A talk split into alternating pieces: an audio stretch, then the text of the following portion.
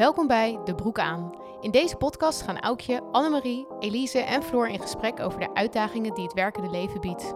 De Broek aan is een podcast van Ecrasé en Ecrasé is het netwerk voor vrouwelijke professionals.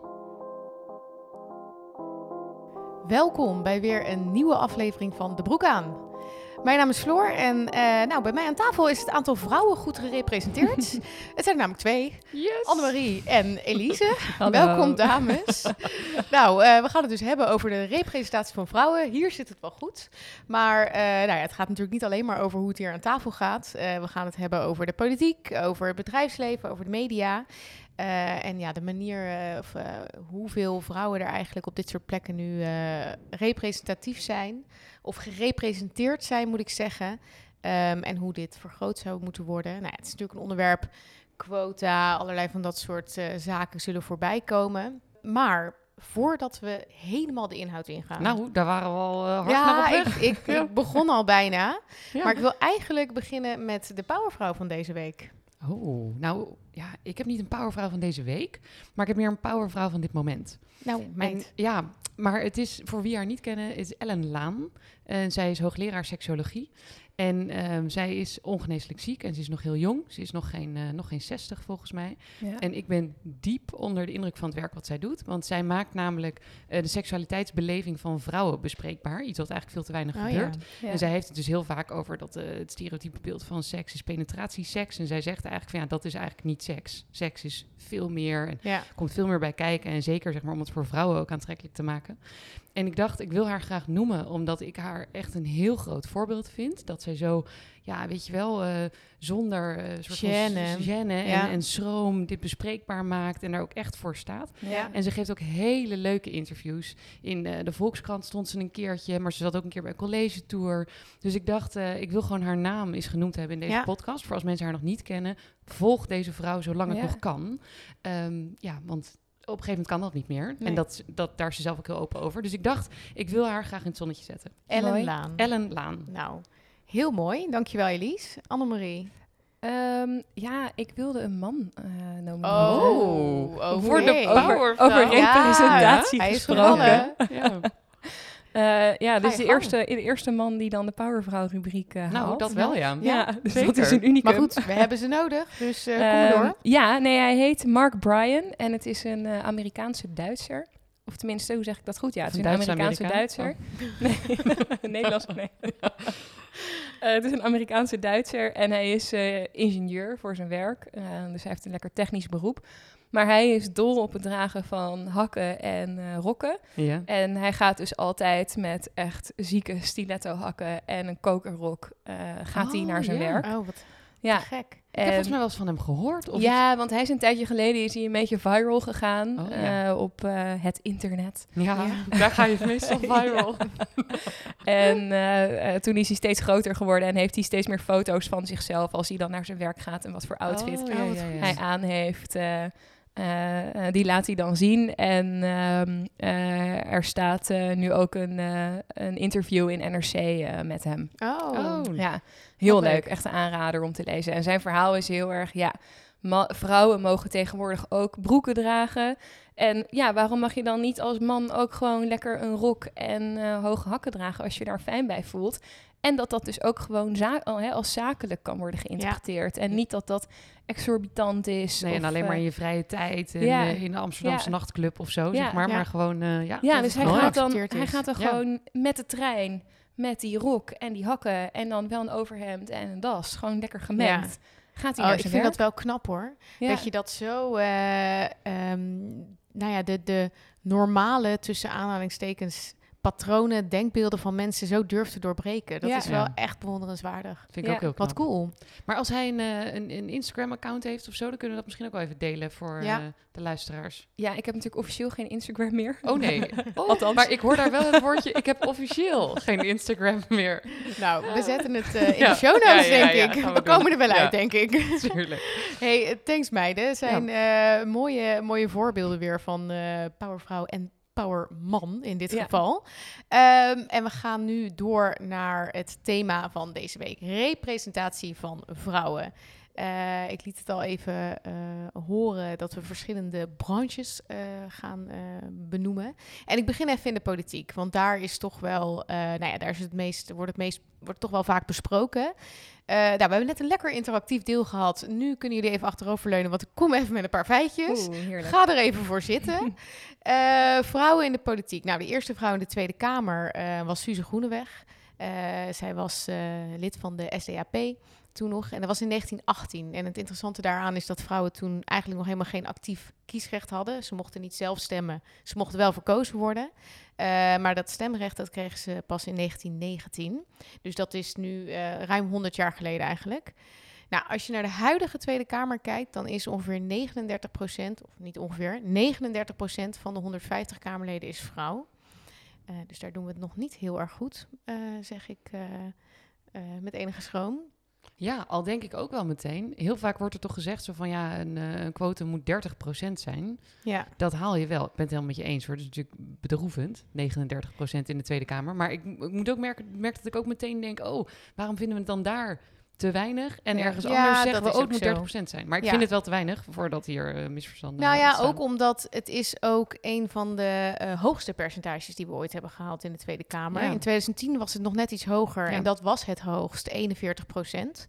Ehm, dus ja, het lukt gewoon niet om, om nog steeds om 50-50 eh, of, of een meerderheid te halen. Hè. Dat is, ja, wat is het uitgangspunt hier? Ja, dus als je naar de afgelopen 20 jaar kijkt, dan blijf je een beetje tussen de 30 en 40 procent Ja. Schommelen. En ga je niet nog, eh, nog Ja. hoger. Nou ja, en niet alleen eh, de Tweede Kamer. Eh, in, als je kijkt naar de burgemeesters in Nederland, 29% van de burgemeesters is vrouw. Eh, van het aantal gemeenteraadsleden in Nederland is 32% vrouw. Oh, ja. Van de commissaris van de Koning is 17% vrouw. En in de provinciale staten nou, gaat het ietsje beter, is 35% vrouw. Ja. Ehm, ja, maar het houdt allemaal niet over. Nou, ja. Toch? Nee, als je hoort dat, me, dat vrouwen ook al 100 jaar meedoen... als Nou ja, het gaat dat. om eh kiesrecht en gekozen kunnen worden. Ja, dat zie je echt totaal niet terug in deze cijfers. En Nee. dat er volgens mij ook wel genoeg vrouwen zijn die ook politiek actief willen en kunnen zijn. Ja, Ja, maar goed, dat kunnen absoluut. Ja, maar er zijn Ja, een hoop obstakels. Nou ja, ik wou net zeggen, in dat willen zit volgens mij wel zeg maar waar het, waar het schuurt. Omdat heel veel vrouwen veel meer obstakels zien of ervaren dan, dan mannen. Nee, dat denk ik ook. Nou ja, we gaan meteen al Oh, ja, eh, ja, inderdaad In, de, in de oorzaken. En, en ik wil het ook met jullie hebben over hoe dit nou verbeterd kan worden. En daar is, dat is waar mijn stelling over gaat. De stelling luidt: op kieslijsten moeten man en vrouw worden afgewisseld.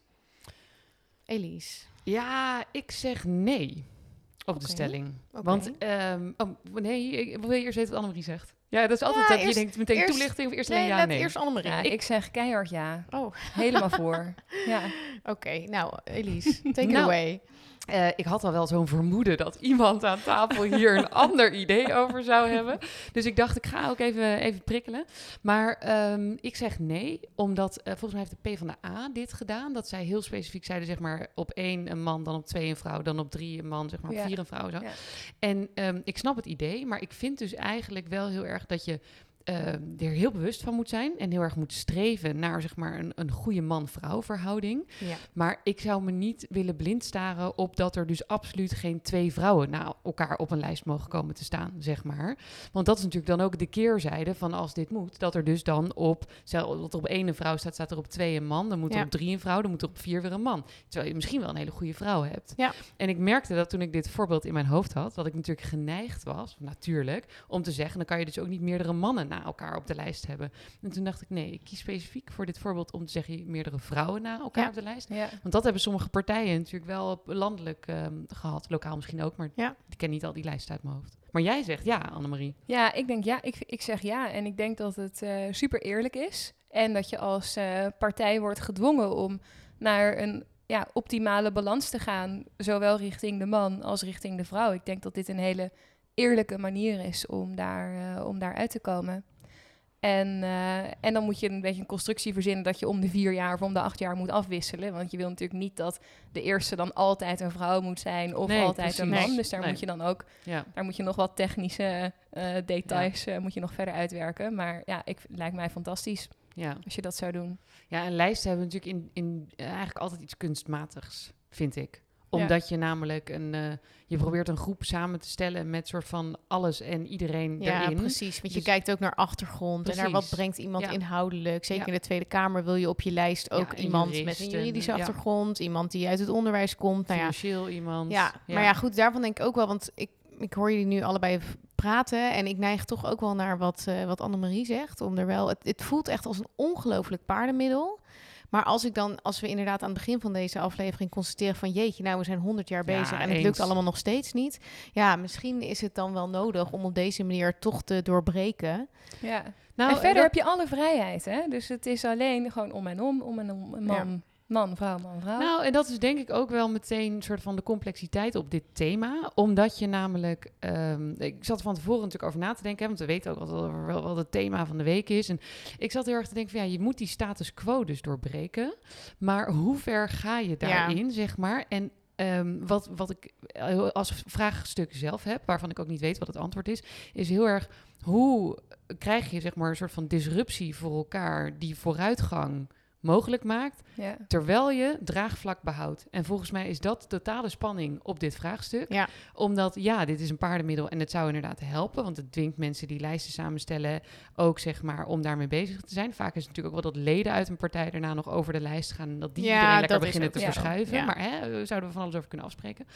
Maar je moet ook de hele tijd wel draagvlak behouden voor Ja. wat we aan het doen zijn. Dus nou, ik dacht, eh, deel ik gewoon ja, even. maar het, het, het vergt ook een bepaalde mate van creativiteit. En misschien iets verder kijken. En dat vind ik wel eh, ch- charmant, is misschien niet het goede woord. Maar dat vind ik goed daaraan. Dat je het, het dwingt een commissie of de mensen die erover gaan om. Om, om buiten de gebaande paden misschien te kijken. Want dat, ik denk dat we ons allemaal wel hebben geërgerd aan eh, premier Rutte, die eh, toen, de, toen de bewindspersonen van de VVD werden gepresenteerd, volgens mij was het 2017, ja, toen hij zei, Ehm, oh ja. Toen hij heel weinig vrouwen had en dat zei, ja, we hebben gewoon voor de beste gekozen. Ja. Ja, Ja. Ja. toen dacht ik wel, ja, sorry, waar. maar dan heb je gewoon niet goed gezocht. Ja. Want er zijn ook vrouwen die ongelooflijk goed zijn. Ehm, maar ja, soms moet je gewoon even ietsje beter kijken. Ja, en we hadden het net natuurlijk al een beetje over willen. Hè? Van, dus aan de ene kant denk ik dat we ervan uit mogen gaan dat er meer dan zat eh goede vrouwen zijn die eh, een hartstikke goede nou, raadslid of kamerlid of, eh, of wat dan ook kunnen zijn. Ehm, maar dat we het sentiment hebben dat, dat vrouwen toch wat huiveriger zijn. We gaan natuurlijk lekker generaliseren, hè, maar dat vrouwen wat, wat huiveriger zijn dan mannen om zich eh, verkiesbaar te stellen, om je kwetsbaar open te stellen. En als je voor zo'n structuur kiest, dan word je ook als, als politieke partij word je gedwongen om wat meer je best te doen Ja. om goede vrouwen eh, eh, binnen te halen of aan te trekken. Ja, en aan je te binden. Want ik dacht ook heel erg met dat voorbeeld wat Floor net noemde over dat eh, Rutte toen gezegd had, weet je wel, van ja, we hebben de beste gekozen. Ehm, eh, de politiek ingaan is ook wel. Je ligt enorm onder een vergrootglas. En Ja. het afbreukrisico is enorm. Ik bedoel, eh, de afgelopen periode zijn er natuurlijk ook een aantal vrouwen hè, uit het demissionaire kabinet van eh, Rutte gegaan. Ja. En ook als je ziet dan hoe daar weer op gereageerd wordt, zeg maar. En ja, het is toch allemaal wel hard. En ik snap best wel dat je mensen daarin ook moet begeleiden voordat ze er dan voor kiezen. Dus ik, ik, ik blijf nog steeds wel bij, zeg maar, mijn nee. Ook Ja. gewoon voor het prikkelen van de discussie Ja. op de stelling. Maar ik vind het wel dat partijen veel bewuster bezig moeten zijn met hoe kan je vrouwen scouten, maar vooral aan je binden. En hoe wordt het ook eigenlijk logisch dat leden straks ook naar een lijst gaan kijken en denken: hé, hey, wacht even, ik wil ook die representatie van Ja. man-vrouw verhouding als één van de criteria, Ja. zeg maar. Ja, want Elise, jij houdt je eh, bezig met eh, de kieslijst van D66 in Amsterdam. Ja. Weet ik toevallig. Ja. Kun je misschien iets vertellen over hoe jullie ehm, nou ja, die, die balans erin proberen te krijgen? Of inderdaad dat stimuleren van vrouwen eh, om op zo'n lijst te gaan? Ja, ik zit in de lijstadviescommissie, heet dat dan. Ja. En dan zit je dus met een aantal anderen, ga je de eerste gesprekken voeren voor mensen op de lijst. En dan schrijf je een advies en dat presenteer je aan de leden van Amsterdam, die dan vervolgens nog zelf over dat advies mogen stemmen, zeg Ja. maar. En eh, mensen hoger of lager mogen zetten of, of een andere volgorde. Maar voor ons is het heel belangrijk dat er diversiteit in de brede zin is. Ja. Dus zowel qua achtergrond als expertise, qua man-vrouw. En nou moet ik zeggen, wat bijvoorbeeld ook eh, in Amsterdam iets is, eh, hetero, eh Ja. LHBTIQ-verhouding, Ja. zeg maar. Leeftijd. ook. Leeftijd ook Ja. heel erg. En eh, je ziet ook gewoon wel bij de, de populatie van D66 Amsterdam specifiek. Hè, dus ik weet niet hoe dat voor andere partijen is, maar dat veel meer mannen lid zijn dan vrouwen. Oh ja. Dus ja, het is wel een, echt een aandachtspunt van Ja. ons voor de lijst. Maar ik moet ook wel zeggen dat eh, onze focus is wel breder dan alleen maar man-vrouw. Ja. En ik kan me voorstellen dat een aantal jaar geleden, en dan bedoel ik echt wel een aantal jaren geleden, Mhm. dat het misschien was van, oh, we gaan letten op diversiteit, we letten op man-vrouw. Ja. Maar eigenlijk is het vraagstuk natuurlijk veel groter geworden. Ja. En om echt een inclusieve lijst te maken, moet je naar veel meer factoren kijken. Maar het is wel iets waar we als commissie uitgebreid over spreken, over sparren, eh, meerdere keren al gedaan hebben en eh, ja, waarschijnlijk blijven doen. En ik vermoed ook, als de leden zo de advieslijst zien, dan dat dat gesprek door blijft gaan, zeg maar. Ja. Zo gaat dat natuurlijk. Ja. Nou ja, heel en- goed. En dat is ook lastig, hè, want soms dan spreek je ook wel eens eh, mannen die eh, heel graag, eh, nou ja, die, die politieke ambities hebben. En die dan dus zeggen, ja, ik maak dus gewoon geen kans meer. Ja. Want de vrouw moet op de lijst en die Ja. moet op de lijst en die moet op de lijst. En waar is nog plek voor eh, de de witte man boze van witte man. 30? Ja. Maar dat is wel grappig dat je dat zegt. Want dit, dit hoor ik natuurlijk ook wel vaker. Ehm, ik had laatst ook een collega die dit tegen mij zei. Die had een bepaalde baan gekregen. En die sprak ik daar toen over. En die zei, ja, ik had gewoon echt niet verwacht dat ik deze baan zou krijgen. En toen zei ik ook, huh, maar je, je Ja. bent goed, zeg maar. Ja. Je hebt een goed cv hiervoor. En toen zei hij, ja, maar ik ben ook gewoon eh, een witte man eh, van boven de 40. Dus eh, ja, dat had ik eigenlijk niet verwacht. En toen dacht ik, ja, eh, ik vind er natuurlijk van alles van. Want aan de ene kant denk ik ook heel erg, ja, weet je, eh, nu is het ook een keer eh, onze tijd. En jullie hebben het speelveld helemaal alleen gehad. Ja, Ja. dat is voorbij. Dat Ja, je moet de taart delen, Ja. maar Ja. er blijft ook taart voor jou over. Hè? Dat Ja, ook. Je is moet er alleen misschien wat harder voor werken. Ja, Ja, maar ja. ik heb wel ook een keer een, een, een vrouw horen zeggen op een internationale conferentie. Toen zei ze, ehm, more equality is wel, zeg maar, voor iemand anders iets minder kans. Ja, Ja. dus inboeten. Je moet inboeten op de En dat is en natuurlijk helemaal mogelijkheden waar. die je hebt. Ja. Maar het zorgt er wel weer voor dat andere mensen wel de kans krijgen. Dus het is... eh, Ja. Ja. Nee, ik vind het leuk om nog even twee eh, internationale voorbeelden aan eh, te halen die Ja. ik vond ehm, ehm, eh, in het kader van dit thema. We kennen allemaal de premier van Nieuw-Zeeland, Jacinda Ardern. Zij heeft bij de vorming van haar kabinet in 2020 kwam ze veel in het nieuws omdat ze echt een bijzonder diverse samenstelling had weten te creëren. Was ook niet 50% vrouw. Acht van de 20 leden waren vrouw. Maar bijvoorbeeld vijf leden kwamen uit de Maori-gemeenschap, Ja. dus de oorspronkelijke bewoners van Ja. Nieuw-Zeeland. Drie mensen uit de LBTI-gemeenschap. Dus nou, ik denk dat dat een heel mooi voorbeeld is van hoe zij eh, daar ook echt heel bewust mee bezig is geweest. En het tweede wat ik eh, leuk vind om te vertellen is dat eh, bondskanselier Merkel, Merkel stopt natuurlijk na 16 jaar dat zij bondskanselier is geweest in Duitsland. En ik las in de krant dat in Duitsland dus ook veel ouders en leerkrachten de vraag krijgen van kinderen: kunnen mannen ook bondskanselier worden? ja, Dus nou ja, het, denk ook wel het voorbeeld dat hoe belangrijk rolmodellen dus zijn. Dat het echt invloed heeft op ook, eh, nou ja, waar kinderen tegenop kijken. Ja, en dat vind ik ook wel heel herkenbaar. Want als je mij een paar jaar geleden... Nou, als ik een paar jaar geleden keek naar bijvoorbeeld Tweede Kamerleden... of Eerste Kamerleden of raadsleden... dan had je het idee van wow, dat zijn mensen die echt heel ver van je afstaan. En Ja, nou ja, dat is iets eh, onbereikbaars of zo. Terwijl als ik nu kijk naar mensen die ertussen zitten... dan zie je gewoon ook jonge vrouwen van nou, rond de 30... die in de Tweede Kamer zijn gekomen. Ja. En dat is zo fantastisch. Ja. En dat stimuleert, denk ik, nou, dat stimuleert mijzelf, maar dat stimuleert hopelijk ook heel veel andere vrouwen eh, in eh, je begeven in de politieke, ja, je begeven in de politiek omdat het dus wel gewoon kan. Ja. En omdat, eh, omdat je gewoon dezelfde, ja, je ziet, je, je ziet iemand die je herkent. En dat, dat motiveert alleen maar. Dus eh, Ja, dat denk ik ook. Eh, volgens mij hebben we het ook vaker gezegd, hè, weet je wel. Maar het belang van rolmodellen is gewoon wel echt heel groot. ja. Weet je wel, you can't see wha- what you can't be what you can't see. Ja, Ja. tuurlijk met enige verbeelding. Er is altijd een eerste die dat wel doet en die dat wel doorbreekt. Maar het helpt gewoon heel erg als je het wel ziet en denkt, oh, zie je? ja. Ja.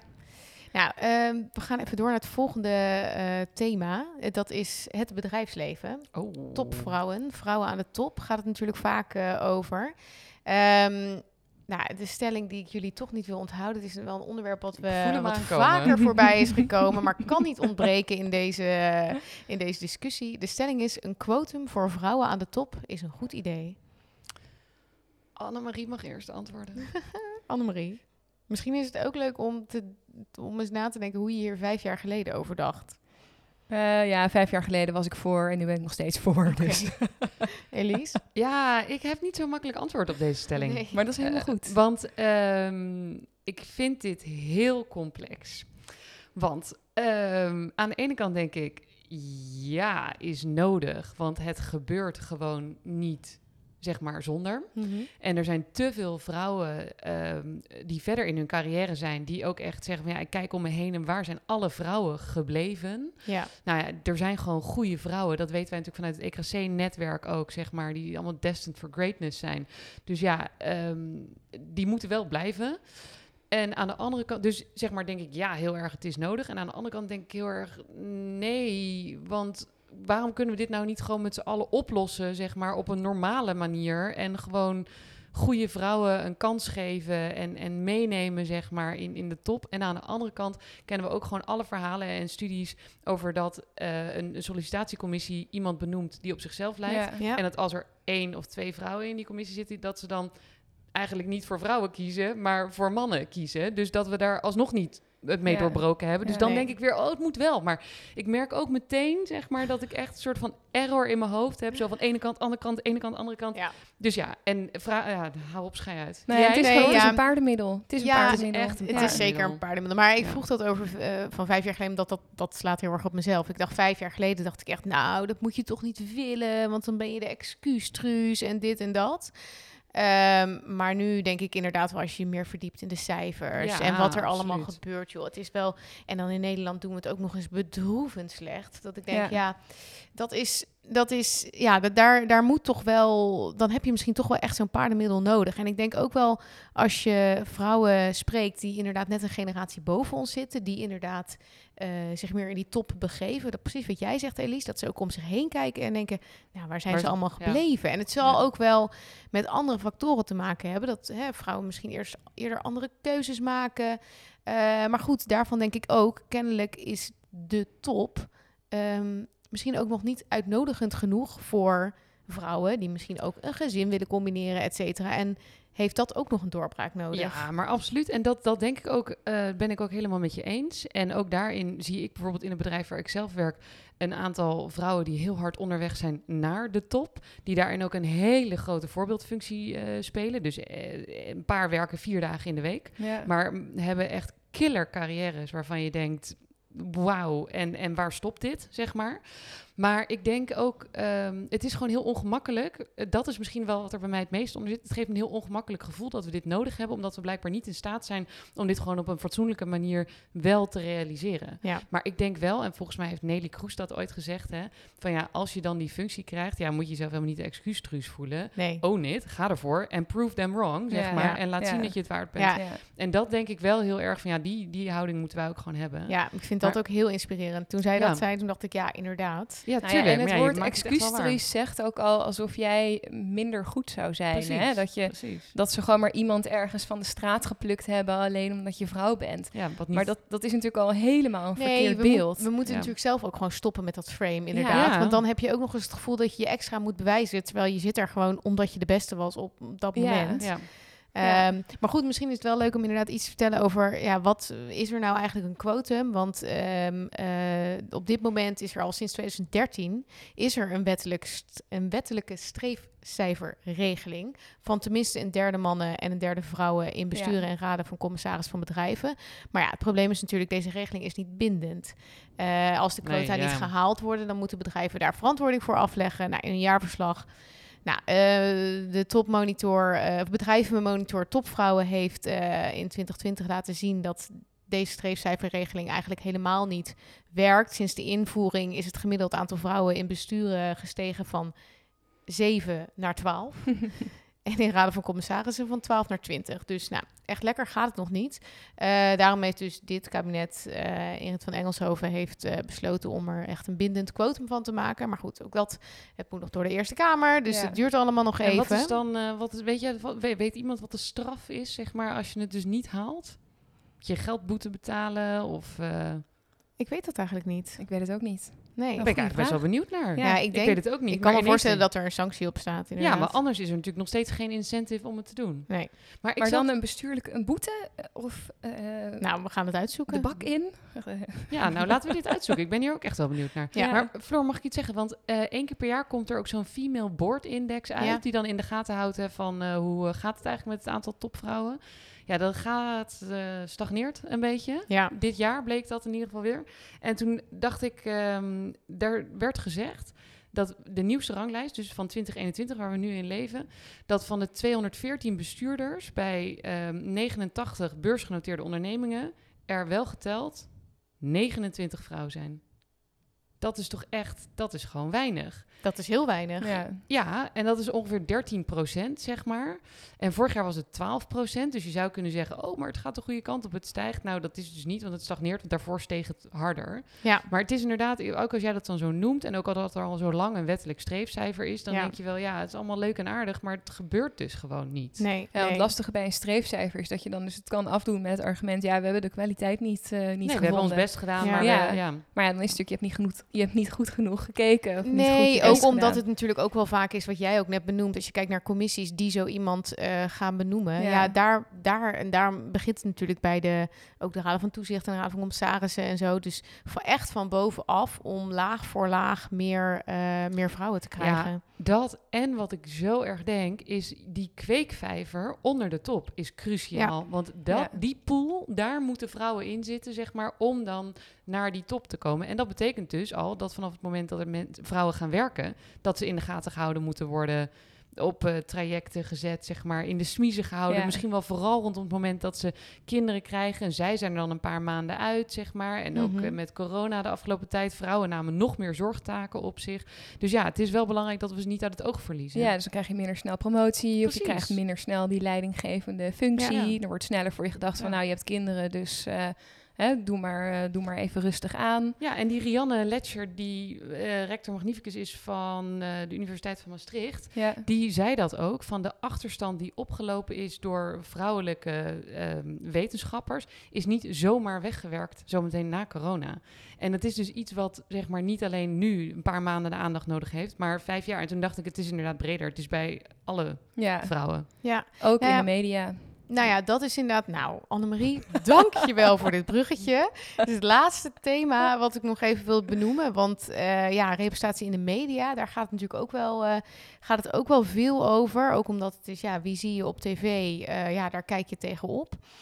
Of tenminste, hè, dat, dat, dat, Ja. dat, dat, dat is toch wel een Ja. bepaalde manier van rolmodellen laten zien. Nou, er is dus een recent on- onderzoek geweest van Women Inc. En dat gaan we ook even delen in de show notes. Ja. Eh, ik ga jullie weer even wat feitjes Ja. eh, mee om de oren slaan. 28% van de mensen in het nieuws is vrouw. Dit is in lijn met het gemiddelde in de EU. En het is nog beter ook eh, als je kijkt naar het internationale gemiddelde. Nou, dat zegt denk ik genoeg. En Ja. als je kijkt naar hoeveel experts er optreden op tv, nou, dat is 22% daarvan Ja, is is vrouw. bedroevend. En tot slot, als je kijkt naar het aantal journalisten, ehm, is 29% vrouw. En goed, daarbij om ook te benoemen is dat vrouwelijke journalisten ook bovengemiddeld vaak te maken krijgen met intimidatie en bedreiging, et cetera. Dus het is ook, nou, de omstandigheden zijn ook niet heel erg uitnodigend. Een vijandige omgeving. Ja. Zouden jullie, of nou, mijn stelling is eigenlijk, er moeten ook quota in media, ehm, of zeg maar voor op tv komen. Annemarie. Hart, ja, eh, eh, nou ja, ik ben voor, voor de eerste stelling. Voor, voor de tweede stelling kan dit natuurlijk ja, het is een beetje dezelfde voor. stelling inderdaad. Nee, ik denk maar- dat het heel leuk is om daarmee te experimenteren. Dat je bijvoorbeeld bij publieke omroepen zegt van nou, als je niet eh, een bepaald quotum haalt van zoveel procent vrouw in beeld of zoveel procent aan vrouwelijke expertise in beeld, dat je wordt gekort op je subsidies. Ja. Ja, lijkt me een heel mooi experiment. Elise? Ja, ik blijf toch eh het ingewikkeld vinden. Ik Ja. blijf gewoon eh, stof tot nadenken geven. Ja. Nee, kijk, ik ben, ik ben daar denk ik niet voor. Ik moet wel zeggen dat ehm, ook hier moet wel echt iets veranderen. Dus ik sluit ook niet uit dat je er uiteindelijk iets mee moet, zeg maar. Ja. Maar ik, ik zat... eh, vanochtend of zo zat ik de radio te luisteren en toen kwam een hoogleraar langs waar ik zelf ook les van heb gehad. En elke keer als ik haar of op tv zie of op de radio hoor, dan denk ik echt, oh, badass, weet je Ja. wel, zo gaaf. En zij is ook zo slim. Dus Beatrice de Graaf, ik zat er Oh, bij ja. zeggen. Oh, Ja. dat is echt Ja. next level, Ja. vind ik. Maar ja, ook als bijvoorbeeld een Barbara Baarsma op tv is, dan eh, Ja. is dat ook heel indrukwekkend. En dan heb je die Sandra Philippe als econoom. En Ja. het zijn ook allemaal vrouwen waarvan ik elke keer denk, als ik ze zie, daar krijg ik heel veel energie van. Ja. En die het is heel erg indrukwekkend in het kader van rolmodellen. Dus ja, dat moet wel echt serieus eh aangewerkt worden en over nagedacht worden. Nou ja, zeker als je kijkt naar het vinden van ex een expert die kan optreden in een nieuwsuur of iets dergelijks. Ja, dan kan je soms, ja, het geldt een beetje, beetje voor, voor al, voor ook, ook eh, uh, bestuursposities, et cetera. Je kan ook iets verder kijken en kijken of er nog iets... Ja, kunnen we wel weer dezelfde man uitnodigen, maar laten we eens kijken of we een goede vrouw kunnen vinden. Ja, en, nou, en vooral, vooral als je weet dat... Uh, nou, ik weet niet meer wie dit voorbeeld nou altijd geeft, maar het is een beetje anekdotisch. Maar dat als je dus vanuit de media een, een vrouwelijke expert belt, hè, van heel even vanavond in de uitzending komen, dan is de reactie toch, hoe ja, moet ik even over nadenken. En de man zegt, oh ja, natuurlijk kan ik wel. en, hoe laat is het? Maar daar, daar moest ik ook meteen heel erg aan denken. Dat voorbeeld wat jij net aan het begin zei, weet je wel, dat de man ongeveer denkt, YOLO, ik ga wel de politiek in. En vrouwen denken, zal ik het wel doen. Maar ik heb het zelf ook een keer gehad bij een tv-programma. Ik wilde gewoon op één ding een garantie dat dat niet besproken zou worden als eerste keer, zeg maar, op tv. En dat wilden ze dan niet geven. En dat heb ik later ook teruggegeven aan hun. Van ja, als je dus ook nieuwe experts zoekt, moet je je realiseren dat dat niet iemand is die al honderd keer met zijn kop op tv is geweest. Ja. Dus moet je gewoon zeggen, nee, we, we, gaan, we nodigen je uit voor dit onderwerp, dus we gaan het over dit onderwerp hebben. Ja. En dat comfort moet je wel, wel geven. En tuurlijk hè, zeg ik ook altijd, we moeten meer ballen hebben. We hadden gewoon misschien wel ja moeten zeggen. Maar ik denk ook wel, daar heb, heeft de media zelf ook wel echt een verantwoordelijkheid in om te zorgen dat ze inderdaad nieuwe mensen vinden en vragen. En die dan ook wel eventjes... En ook zo'n vrouw bijvoorbeeld zeggen... nou, uh, die ze dan bellen in jouw voorbeeld. Hè, van nou, oké, denk er even over na. Ja. En um, we, we bellen je later terug. Ja. Nee, de bel gaat. Nou ja, dus het is uh, safe by the bell, wil ik bijna zeggen. Ik nee, denk wij dat gaan uh, een huisgenoot is van iemand die misschien uh, thuis komt. ja. nee, we gaan ook afronden, want we zitten aan het eind van de tijd. Ik wil jullie onwijs bedanken voor dit, voor dit gesprek. Het, nou ja, ik denk dat we met elkaar concluderen. We, zijn, we, we verschillen iets van mening over quota, et cetera. Ja, maar een beetje. Een beetje maar dat er nog werk aan de winkel is, dat is denk ik wel. Nou dat ja, sowieso. Dat is wel duidelijk. Uh, ook als we de cijfers erbij halen. Dus ik zou zeggen, uh, women speak up, stand up. Absoluut. En, we zijn er uh, nog lang niet. We Werk aan de winkel. Zo is het. Dank voor het luisteren en tot de volgende aflevering. Je luistert naar De Broek aan, een podcast van EKC, het netwerk voor vrouwelijke professionals. Wil je meer weten? Volg ons via LinkedIn, Instagram of kijk op onze website. En vergeet natuurlijk deze podcast niet te liken. Reageren vinden we ook heel leuk, dus doe dat vooral. Tot snel!